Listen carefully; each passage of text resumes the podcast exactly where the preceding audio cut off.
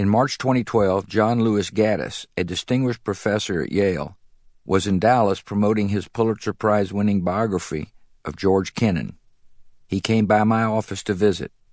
We talked about his book, as well as my presidential memoir, Decision Points. At one point, he told me he had his students read Winston Churchill's essay, Painting as a Pastime. I decided to read it because of my admiration for Churchill, and because even though I was active, I was antsy. I figured that if painting had sated Churchill's appetite for learning, I might benefit from it as well. I've been plenty busy since leaving the White House. I've written two books.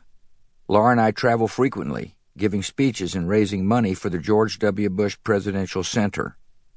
Much of our time is dedicated to the programs and initiatives of our Policy Institute there. I took up golf after a six year hiatus. I stay in shape on the mountain bike trails in Dallas and on my ranch. Lately, Laura and I have reveled in the joys of grandparenthood. But despite all these pursuits, my life didn't seem complete. I wanted a new adventure, within the confines of the post presidential bubble. I told Laura and our artist friend Pam Nelson, that I might like to take up painting. They were surprised. I had been an art agnostic all my life. Laura said, You ought to try it. It seemed like she was slightly skeptical.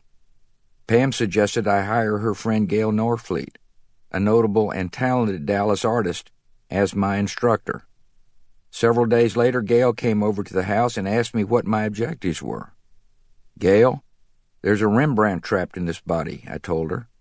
Your job is to liberate him.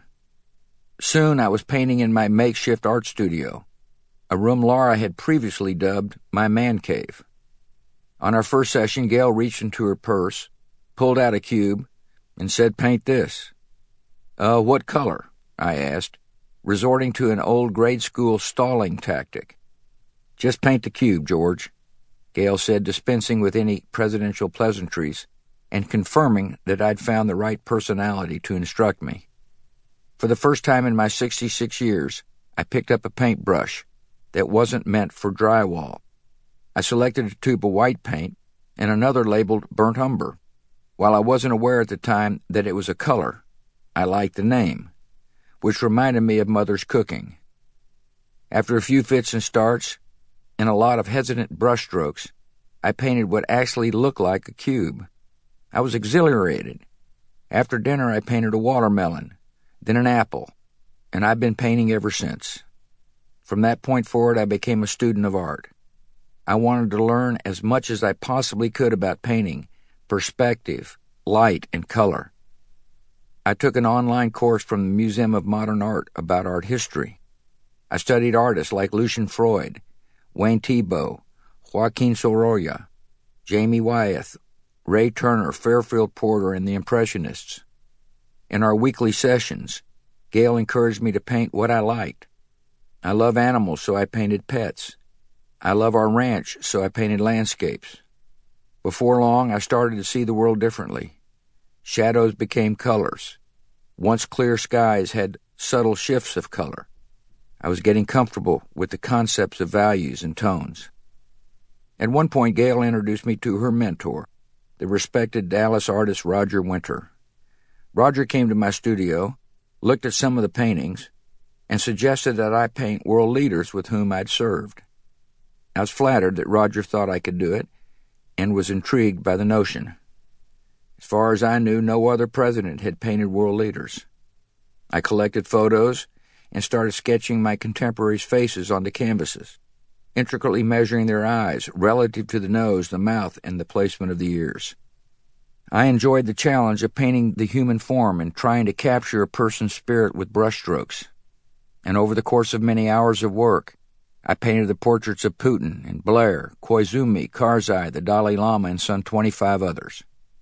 After a couple of years, Gail suggested I find another instructor who could help me on my journey to be a better painter. Something only a great teacher would suggest.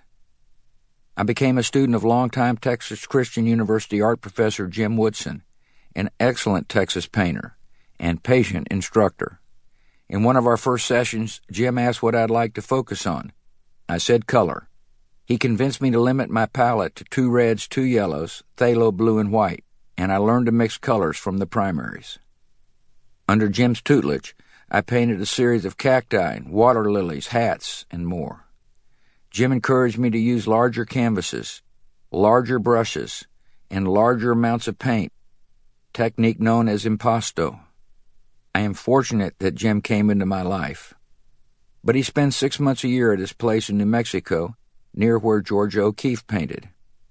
I'm driven to learn as much as I possibly can before I'm no longer able to hold a paintbrush. And I know that in order to learn, not only must I paint a lot, but I must listen to those who have excelled in the pursuit. So when Jim headed west in 2015, I asked a young painter named Sedrick Huckaby, who was honored in the National Portrait Gallery's Outwin Boochever portrait competition, to join me. I had seen his work at the local gallery and was very impressed. He is a superb painter. Thankfully, Sedrick agreed to help me, and thus began my third relationship with a talented artist.